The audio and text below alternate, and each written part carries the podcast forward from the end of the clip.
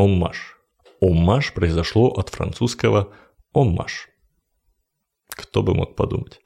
В общем, а, переводится это с французского «дань уважения», и, в принципе, это такой способ художников или режиссеров или прочих деятелей искусства выразить свое одобрение и, и охеренное восхищение каким-то другим, а, как правило, знаменитым художником.